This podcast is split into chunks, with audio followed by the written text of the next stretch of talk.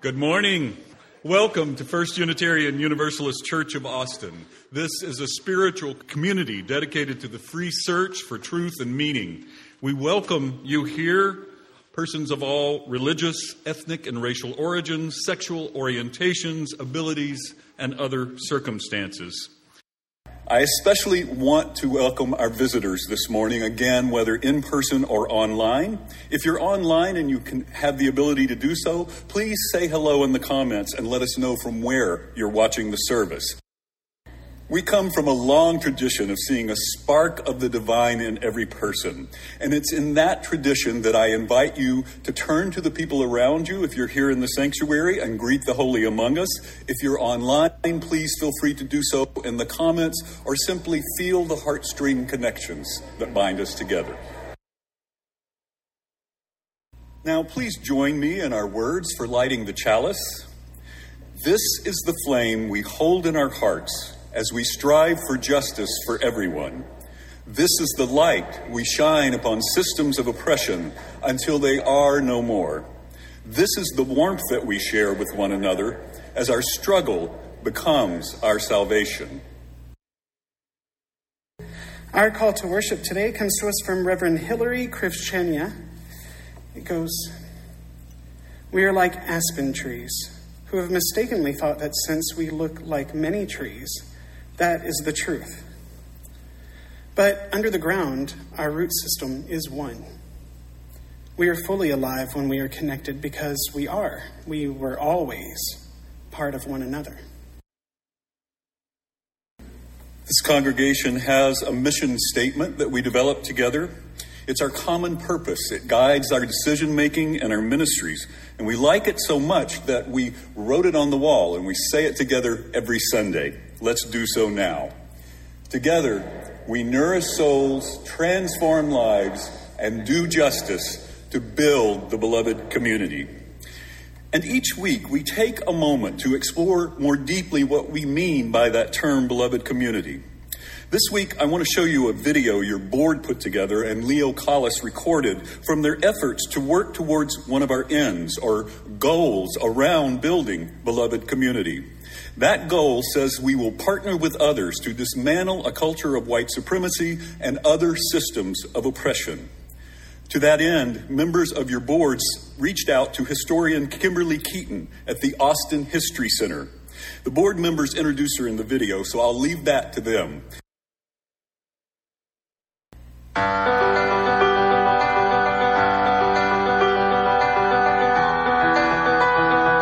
Kimberly Keaton is an esteemed leader in our community. Her personality, interests, and contributions to Austin culture defy any one job title. This incredible woman doesn't just fit into one little box. She was named an American Library Association Emerging Leader in 2015. In 2019, she began work as the African American Community Archivist and Librarian at the Austin History Center. She suggests genealogy as a good tool for uniting the histories. Her work at the Austin History Center preserving, uncovering, and sharing the too often neglected stories of Austin's Black community through research events, lectures, and genealogy workshops. I've been a community liaison sent here to tell you the goodness about Austin's history. And no, it's not beautiful, but then again, it is beautiful, being that slavery ended, I-35 was built. We have two institutions on two separate sides of the freeway here. And in 2021, we just had a situation with weather, and the side of UT had lights, electricity, and running water. But the east side, which is now populated pretty much by Caucasian people, got a glimpse of what Black people have been through since 1842, 1824, when Austin was built. I will say one of the things that sparked my interest when I moved here was the 1928 master plan, which just compel me to continue to go out and to tell the good news about Austin, Texas. Houston Tillotson was the first institution in Austin as far as academic, not UT. So I make sure I say that in every interview so people can understand the logistics here, that UT wiped out an entire community, Wheatville. It was a black community before UT got there. And that is why UT is there today, because they wiped out that entire black community. Another reason why my position is so important in Austin is that it also deals with genealogy. And I offer that to, those individuals that I get to speak to in those committee meetings and those, development meetings, that you need to know your own history, because for every black person, there's a white slave owner. And I know that may sting and that may hurt, but that's the truth. How else do you want me to put it? How else do you want me to say it? How modest do you want me to be when I say that?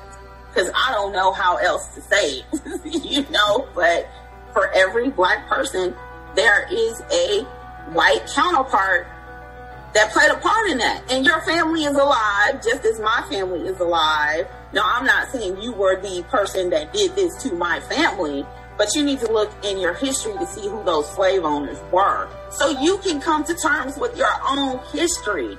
And I believe that once that takes place in these United States, not just Austin, these United States, we're going to get to a whole different mindset, because people will become, I pray that this happens, that people become comfortable with their history, that your history. And once you know your history, it gives you a sense of freedom. Because I'm not saying every white person has a family that enslaved someone else, but you may have lived next door to a family that enslaved, and your family knew that family. So let's get to know that history. African American people were not named in the United States Census until 1870.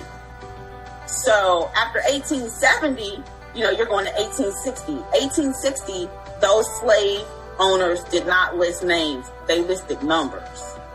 Now, some of the documents have names, if you can find wills and stuff like that.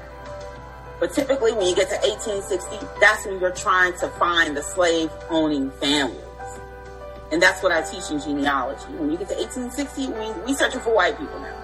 And that's the only way I can say it. We're searching for them. So, you never know. You can be an angel in disguise to a black family and give them all of their history, because it's your history.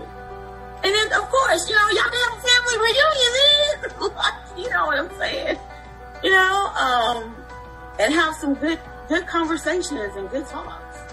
There's a long lost somebody that you should do your best to find and just sit down and have a conversation. And then go find the black people. That's what you got to do. Because when you find them, then you can sit and hear the stories that they've been told from their ancestors. And then we can sit here and we can talk about this process. Because I want you, if I were a Caucasian and I was placed in that situation, I want to sit down with them and be like, I need you to understand it wasn't me. It was not me. It was my history. And I need you to understand my thought process and who I am and what my family means. And, let's be friends. Let's develop something here, because our history is interjoined, but just, it doesn't matter what age you are, take the time out to learn more than just about yourself. Because that's the only way you're going to be able to sit down and have these conversations with other people. Because it's not just black history. It's not. It's Asian history. It's Indian history. We don't even talk about that. But yeah. But I thank you for this interview today, and thank you for this opportunity to be able to share just a little bit of what I do and who I am and what I believe in and what I represent. And I hope I'm representing Austin, Texas well. Many thanks to Kimberly Keaton and our board members that made that happen. Let me tell you the parable of the spoons. There once was a mystic who was fascinated by the idea of heaven and hell. One day, in a deep meditation, the mystic came face to face with the creator of the universe. And of course, their first question was, what is the nature of the relationship between heaven, hell, and earth? And the creator of the universe clapped its cosmic hands, and immediately the two were in a room. In the center of this room, there was a round table, and in the center of that table, there was a roaring fire.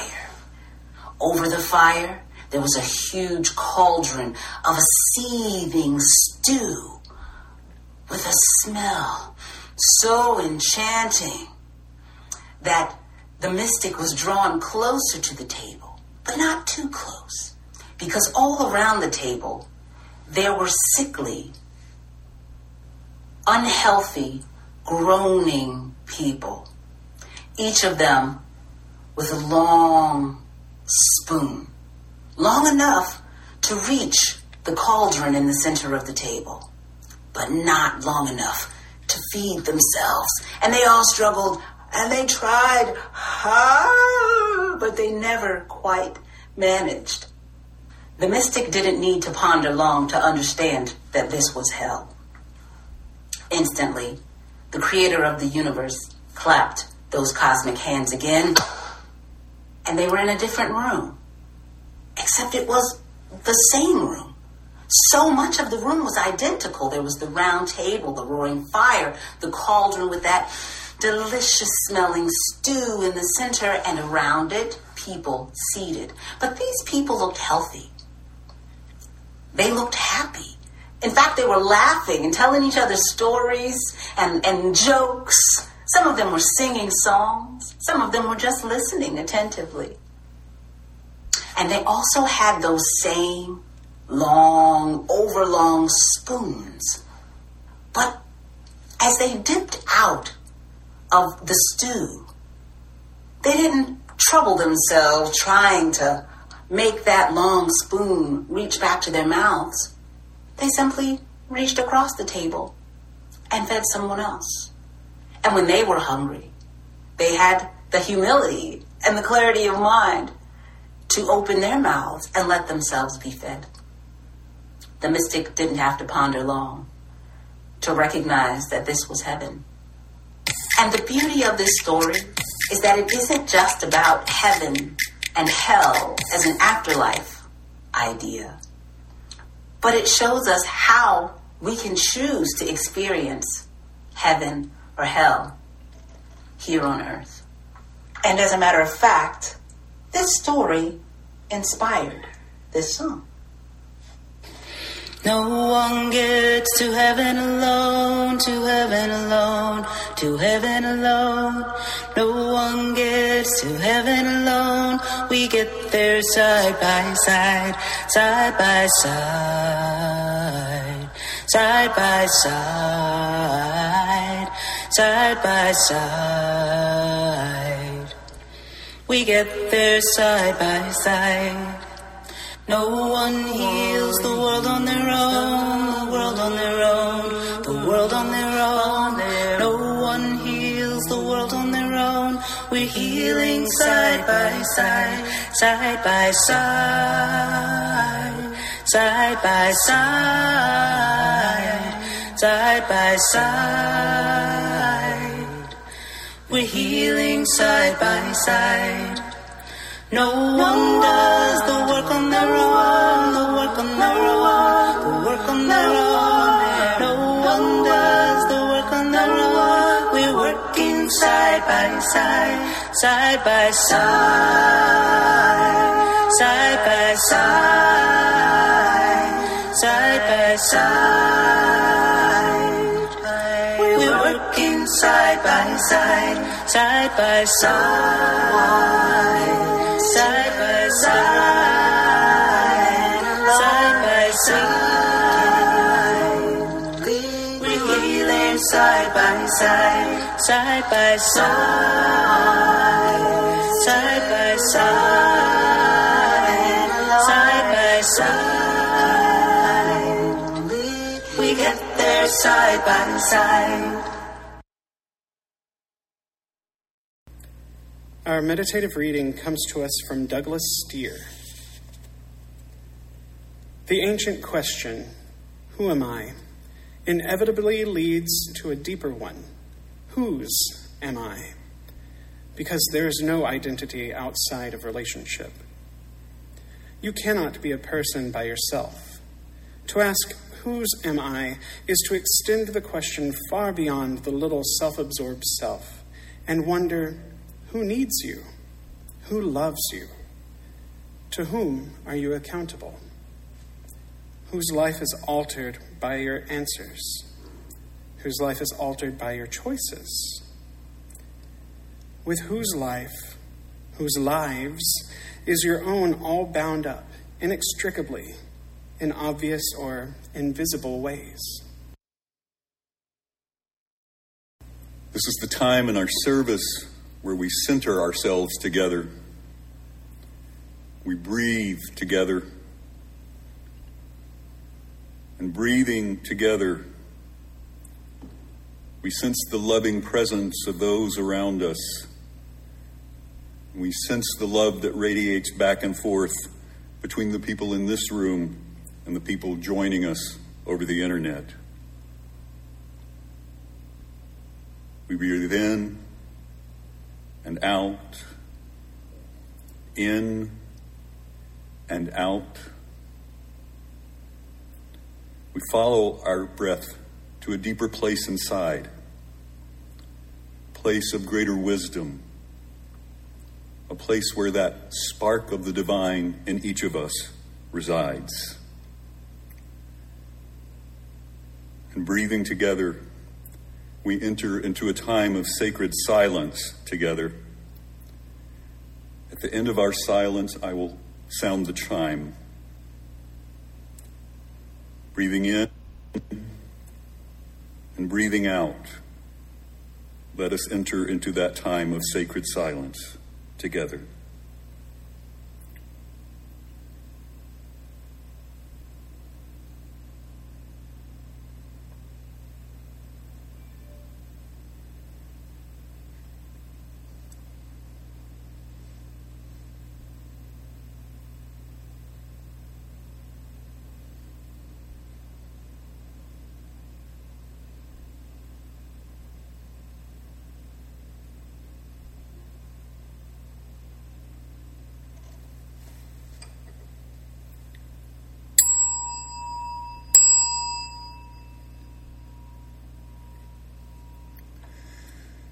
In the Before Times, on September 1, 2019, Mia Tagano published an article titled, Look with Your Heart, Lessons from My Time with My Grandmother.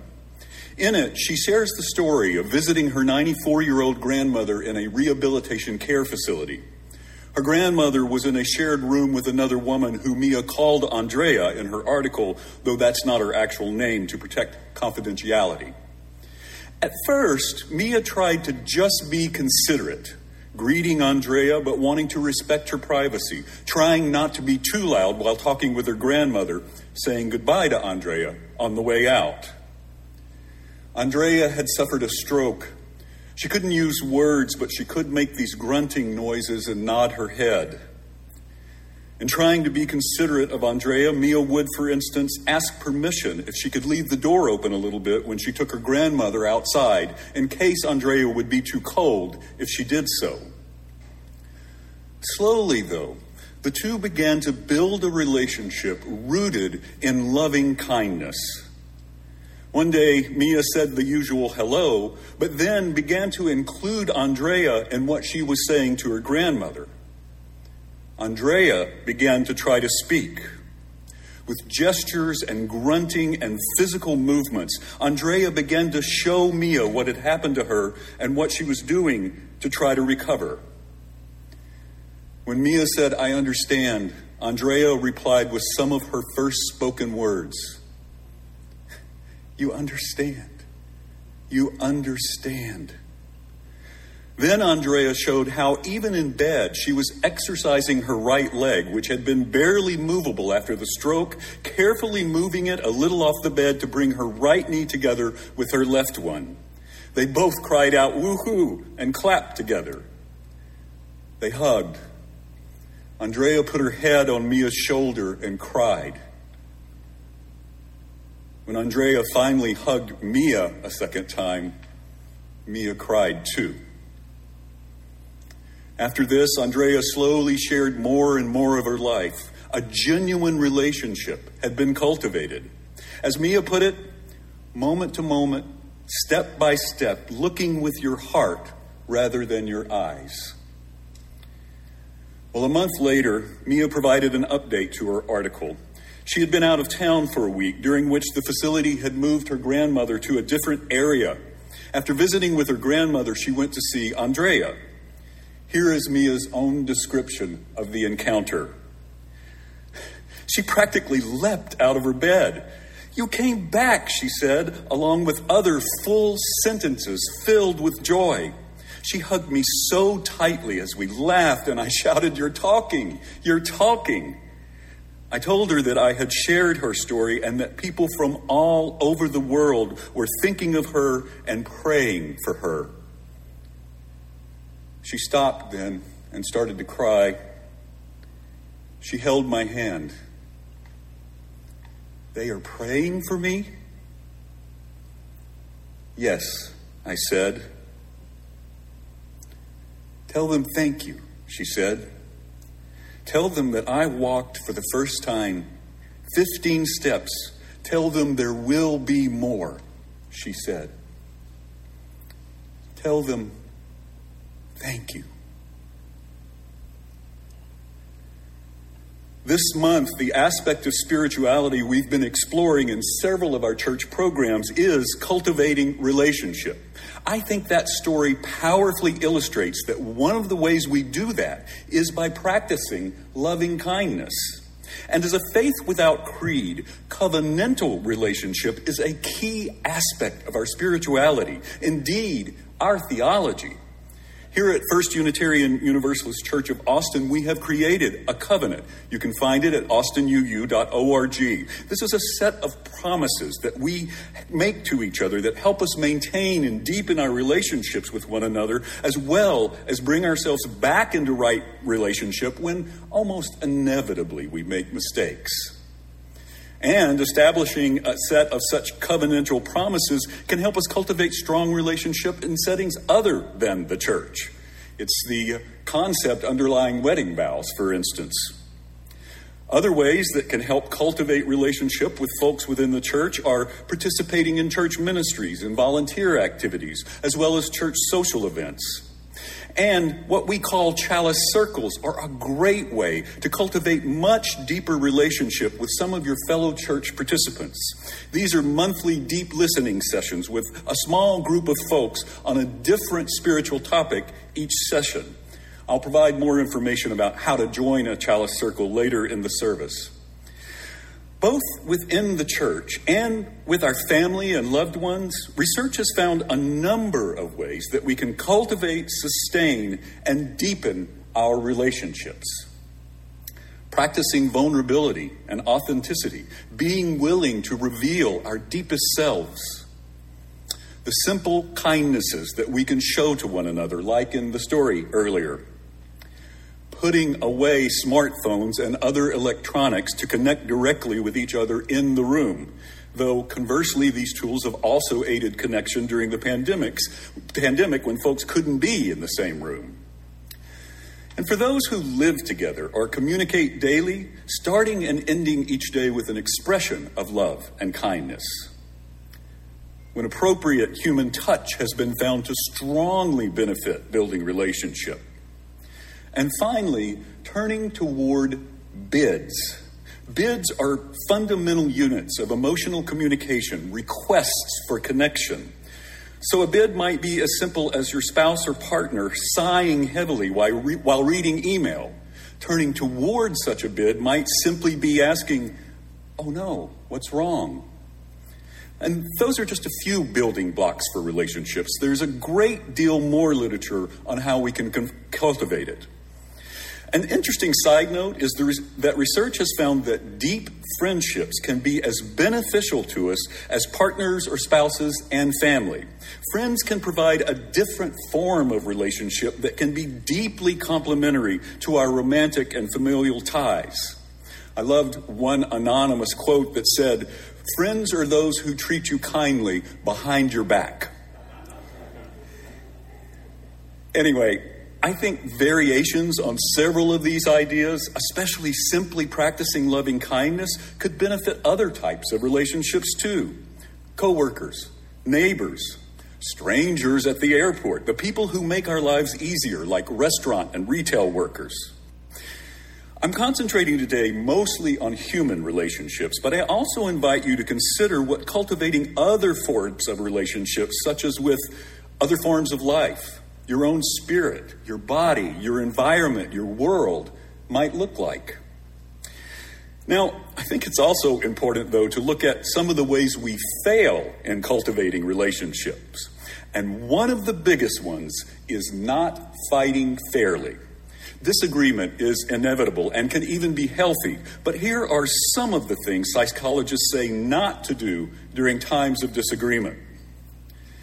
Name-calling or zeroing in on the other person's insecurities. Walking away mid-argument. Bringing up past mistakes or unrelated issues. Focusing on winning rather than actually working through the issue. Trying to argue over text messaging or email. Defending your intention while denying your impact. And using aggressive or avoidant body language. Some other ways we can stifle relationship are breaking promises, disconnecting entirely, and refusing to reveal our true selves, among many others. Of special note, cultivating intercultural relationship is too often thwarted by racism and other forms of oppression. So it is especially incumbent on those of us who may hold one or more forms of privilege, as we heard earlier, to learn our history, to do our own internal work, and especially importantly, to join in efforts to dismantle systems of racism and oppression in our culture. As trans activist, writer, performance artist Kei Ching Tom puts it, in the cauldron of social justice healing praxis, we must aim for relationality that has the potential to generate social change, to generate insurrection. We must be prepared to challenge norms, acknowledge danger, embrace struggle, take risks. And it turns out such relationship is vital to us. Research has found a strong sense of belonging and connectedness has a wealth of psychological and physical health benefits. In fact, folks who have deep relationships even tend to live longer. But the opposite is also true. Lack of friendship, loneliness has been found to have detrimental mental and physical consequences, including shortened lifespans. And sadly, even before the pandemic, we were experiencing an epidemic of loneliness in our country. One survey taken well before the pandemic found that 46% of respondents said that they felt lonely, and 54% said that they felt no one knew them well. So by cultivating relationship, we may be making a real difference for others as well as ourselves. Well, that leads me to close by talking about the spiritual, the theological aspect of cultivating relationship. Like in the two readings we heard earlier, a group of very similar theological perspectives sees us not as distinct, separate, individual selves, but selves that emerge out of relationships with others and our world, especially when we can make them loving relationships. For these theologies, God, or the divine, is in the in-between. The divine is not a noun, but is rather a verb. The divine becomes whenever we engage in loving relationship. The divine is a process that emerges out of our connections with one another and our world and grows ever more brilliant when we cultivate relationship.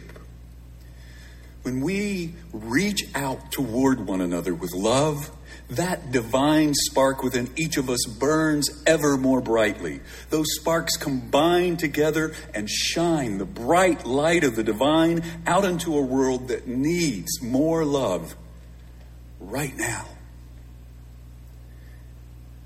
May we make it so. Amen. Now please join me in our words for extinguishing the chalice.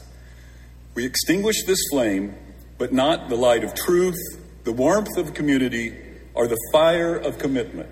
These we hold in our hearts until we are together again. As we near the end of our service now and prepare to return to our daily lives, I wish you love. I wish you connection. I wish you belonging. Amen, and blessed be. This is a production of the First Unitarian Universalist Church of Austin.